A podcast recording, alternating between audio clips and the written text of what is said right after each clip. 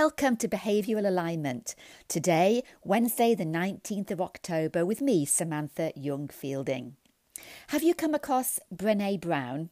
I love her work, and recently she's been talking about the great awkward. Is this something that you've heard about?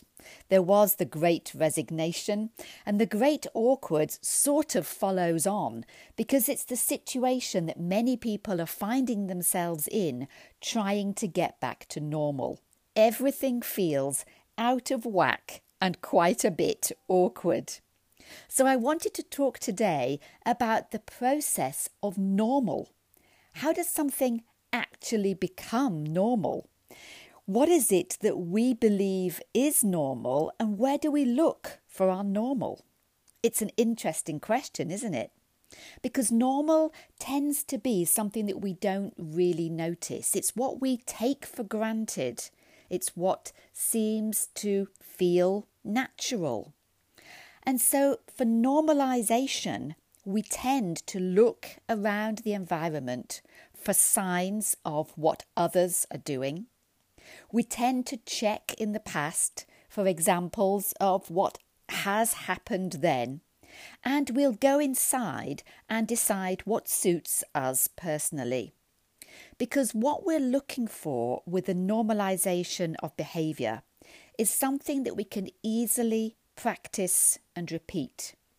And that ease is really important because with normalized behavior, it feels comfortable. It's not necessarily healthy, but it feels familiar. And there is an acceptance side around normalized behavior.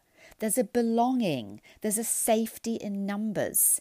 It's acceptable, it feels accepting, and we feel accepted.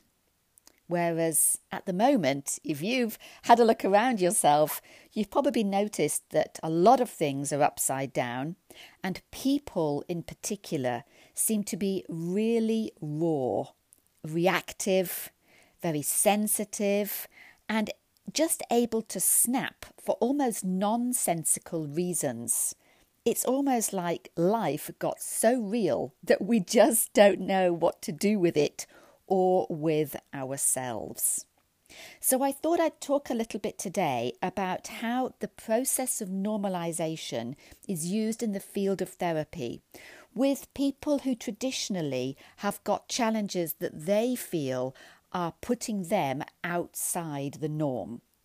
And so, a therapist would use normalization to help their client to understand that actually what they're doing is acceptable, but more importantly, it's within the range of normal functioning. And when something is in the range of normal functioning, you can experience it without distress. Probably in the beginning with less distress, but over time without distress. Because we're aiming less to understand the behaviour, but more to appraise it and be able to empathize with it. So let's take some classic examples of behaviors and other conditions where somebody might be wondering if they are entirely normal, if their responses are kind of fitting in with the norm, and if there's anything that can be done differently. Have you ever come across somebody who has obsessive hand washing? During the process of understanding what's going on for somebody who is uh, who is obsessively hand washing the therapist will normally validate the person's process i.e., they will talk about what's going through that person's mind when the hand washing is taking place. So, let me give you an example. I've had clients who've talked to me about the fact that they consistently wash their hands because they feel that there is something upon their hands that could damage others, that they could pass on a germ, even poison to others who are around them. So, once we can empathize with that, it's easy to say, well, actually, that's something that I can totally understand would mean you're you're wanting to consistently wash your hands because that is what you're experiencing. So we use the process of normalization to validate what is going on. But also, once we're able to start talking about what is going on as within a range of, norm- of normal functioning, it reduces the shame or the stigmatization that the person who is having that experience is feeling. So let's take another example. If you have epilepsy, there's a huge embarrassment to suddenly finding yourself recovering from a fit with a crowd of people gathered around you, wondering what's going on if they've never seen anybody having an epileptic fit before.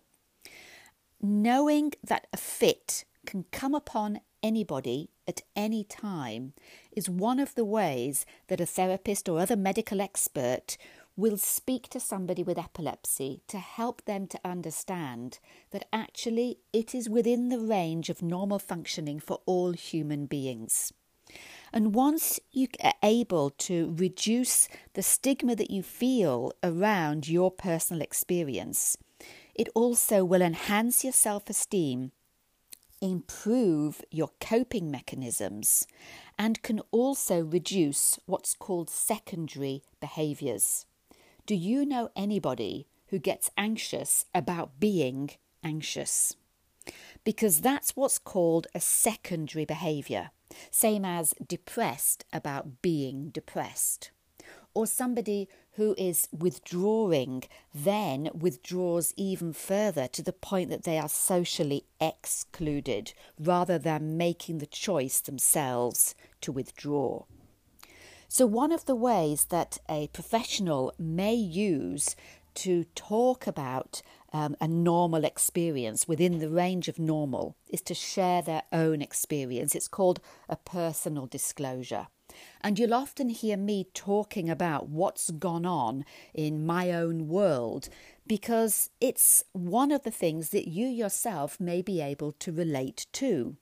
So, for example, today I shared on social media a beautiful cartoon that I'd come across that's around the idea that at the moment our hearts are feeling so overloaded with past trauma, stress, other difficulties that when anything small arises in our world, we can literally feel as if we're flipping out. And to others, even to ourselves, that can seem like a total overreaction. Now, personally, I'm a highly sensitive being, and so I find it very easy to overreact, uh, to feel oversensitive about things.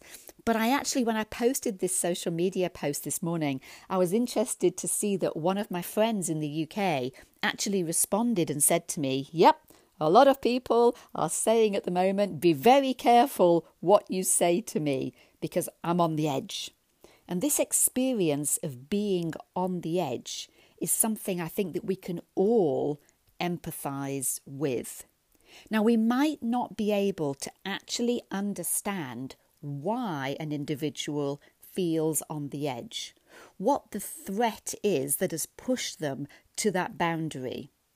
But most of us can really get that we are at a point at some instance in our lives when we can just snap for nonsensical reasons because the tiniest thing will just push us once too often and a little too far.